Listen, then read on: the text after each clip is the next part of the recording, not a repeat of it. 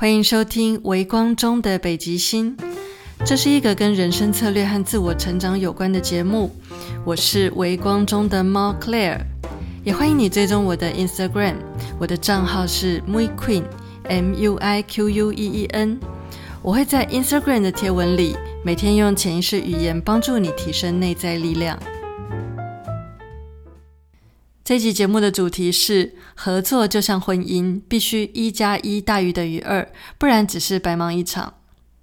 哇，距离上一集节目转眼已经过了快要一个月。我本来以为我可以在开课的夹缝中至少继续录短一点的 podcast 的节目，但没有想到我的整个十月份真的太忙太忙了。除了带课程之外，还要塞进很多会议，为我正在策划中的专案进行前置准备，所以根本连好好睡饱的时间都没有。一路忙到前几天，终于今年最后一班催眠证照班结业啦。接下来，针对我培养出的催眠师，就要进行下一步进阶的训练了。在上一集节目的预告里，我有提到新一集的节目会谈谈催眠，但是在过去整整一个月的时间里，我真的讲了太多太多的催眠，所以这集节目就容许我任性一下，暂时先不谈催眠，来日方长。我们还有很多机会可以谈到这个主题。这期节目同时也是我把 hosting 搬家到 First Story 的第一集节目。一方面支持台湾本土的 hosting，另一方面也是希望能够认识更多台湾本地的 podcaster，大家可以多多互相交流。不过呢，我原本用的 hosting 可以把节目上架到二十几个播放平台，但是 First Story 的上架普及率还没有那么多，所以接下来可能有些国外的平台暂时无法更新我的节目，这个目前我还没有办法很确定。所以如果不久的将来发生这个现象，那就要请大家多多包涵了，这会是一个过渡期。但是几个比较大的播放平台，像是 Apple Podcast、Spotify、Google Podcast、KKBox、Pocket Cast。SoundOn First Story 以及我的网站 ClearShao.com 都确定可以继续收听。当然，你也可以订阅我的 YouTube 频道，只要在 YouTube 上面搜寻“微光中的猫”，就可以找到我的频道了。我会把每一集 Podcast 的节目都上架到 YouTube，在 YouTube 上面会有我完整的音档，包括最早之前微光中的北极星二点零版本的十集 Podcast 节目，以及现在三点零版本的每一集节目。我的 YouTube 频道还收录了少数几集我在 Wave 直播的音档。现在我在每个星期三的晚上十点会在 Wave 这个语音直播平台开直播。你可以下载 Wave W A V E 这个 App，然后在右上角搜寻并追踪微光中的猫。除了每个星期三晚上十点的 live 直播之外，你还可以在 Wave 听我每一集直播的回放。欢迎你到我的直播间里来跟我及时互动。我在直播里会持续分享不同的主题内容，在直播里的话题会更加多元一点。现在在 First Story 微光中的北极星也有节目网站了，每一集节目底下都可以留言给我，我会把节目网站的网址放在这集节目的 Show Notes 里面。如果你愿意小额赞助微光中的北极星的话，我也会非常感谢你。在 Show Notes 里面可以找到赞助链接哦。现在让我们回到这一集节目的主题，我们要来谈谈合作这件事。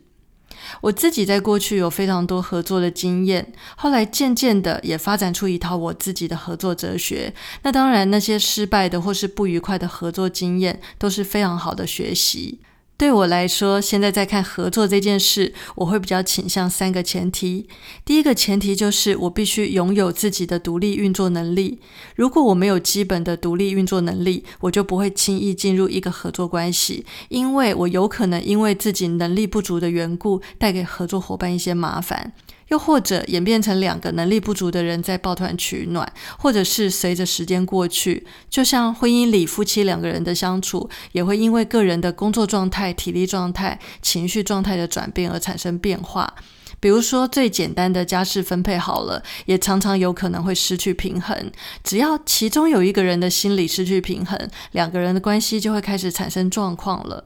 在长期合作的关系里，其实也是一样的道理。那万一合作破局的话，要拆伙了，如果我是抱别人腿的那一方，我瞬间就会被击垮了。这就是当自己还没有独立运作的能力的时候，跟别人合作会产生的风险。也就是看不清楚自己的能力到底累积到什么样的程度了，造成误判自己的实力，以及万一合作破局时，也许要面对难以承受的损失。第二个前提是，合作的双方必须旗鼓相当、互相欣赏，而且拥有一致的目标。我觉得这一点很重要。不管是互补还是相辅相成，如果双方的能力不是旗鼓相当，那就很容易发生我刚刚说的第一个前提的状况。而互相欣赏也是一个很关键的条件。唯有互相欣赏，才可能除了自己的利益之外，还会考虑到对方的立场。这么一来，双方才可能产生良性的合作关系，甚至互相挖掘出彼此更多的优点，这样才能碰撞出更多的火花。然后呢，一致的目标当然是任何合作的最基本条件，所以真的要慎选合作对象。如果想跟你合作的人提出的方案完全没有考虑到对你能产生什么好处，满脑子想的都只有自己。那这就一定不是一个好的合作对象，因为在他的心里并没有双赢的概念。可以说，这样的人他的格局真的太小了，没有办法看到合作可以是一加一大于等于二的局面。跟这样的人合作，那就不叫合作，反而有可能沦为一种廉价的利用，并且让双方演变成一加一小于二的状态。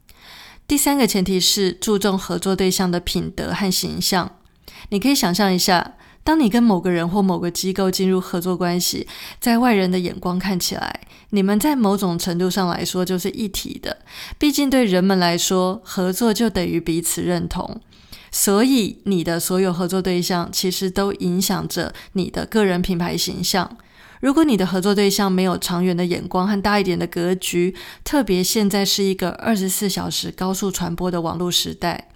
当这个合作对象没有爱惜他的羽毛，或是品德和行为上出现问题，又或者他的网络形象不符合你的目标，那这个合作很有可能就会变成白忙一场，或是后面你还要花力气去重新修复自己的基础和形象，这样就会变得很困扰了。所以我在几次不愉快的合作经验之后，深深觉得我刚刚分享的三个合作前提很重要，其他包括理念、价值观、做事的态度，甚至是合约的内容、合作分工等等，都是必须在一开始就很重视的议题。另外，在合作关系里，还有一个诀窍可以跟你分享，那就是让对某个部分意见很多的人去负责那个部分。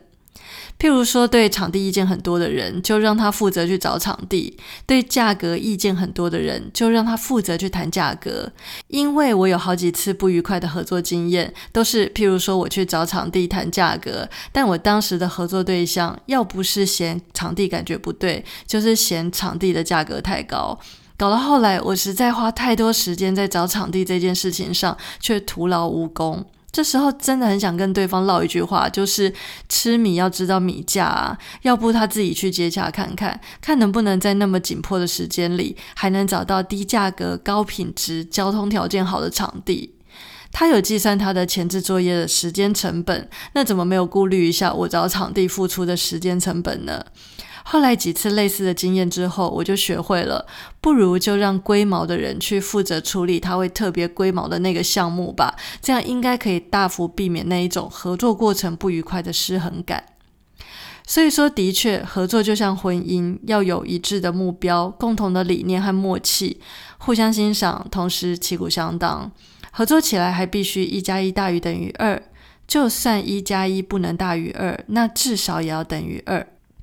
如果名为合作，运作起来却一加一小于二，那就真的是互相消耗、浪费时间、白忙一场了。像我现在手上的几个专案计划，有线上课程的合作案，也有针对我培养出的催眠师的进阶培训和合作计划。我就常常跟大家说，我非常非常的挑人，因为我有我的理念。成为老师的老师是我的目标，所以我选的人都是在心态、能力还有个人内外在状态的条件上已经具备某一个水准的人，这样我才能把他们培养成非常好的老师或是治疗师，甚至是具有影响力的新形态企业家。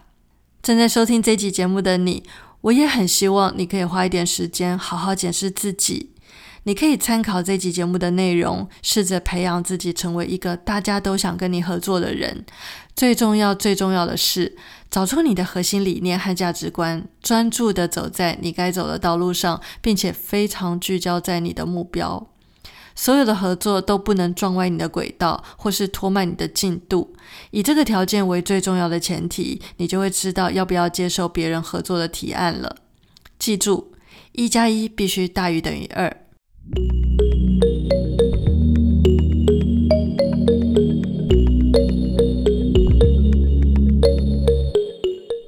最后，让我问你一个问题：在个人发展的项目上，你明年度的目标是什么呢？目标确定了，你才能检视你的所有思维和行动是否跟达成这个目标有关。欢迎你把这题的答案在 Apple Podcast 上留言给我，或者你也可以到 Instagram 私讯跟我分享，我会很开心能够有机会认识你。我的 Instagram 账号是 MuiQueen，M U I Q U E E N，期待在 Instagram 可以见到你。另外，在我的网站上有一组线上课程，《如何为你的人生重新定向》，正在开放免费索取，网址是 claire 肖 .com c l a i r e h s i a o 点 c o n。这个课程一共有三堂，随时注册，随时开始，无限回放，适合感到迷惘、正在寻找方向，或是想要重新再出发的人。欢迎你加入这门课程，也欢迎你把这个资讯分享给你身边有需要的朋友，帮助他们也能重新定位人生方向。嘿，谢谢你收听到最后。如果你喜欢《微光中的北极星》，请帮我按个订阅，并且在 Apple p o c k e t 上给我五星评价，好让更多人可以知道这个节目。感谢你的收听，我们下一集节目见。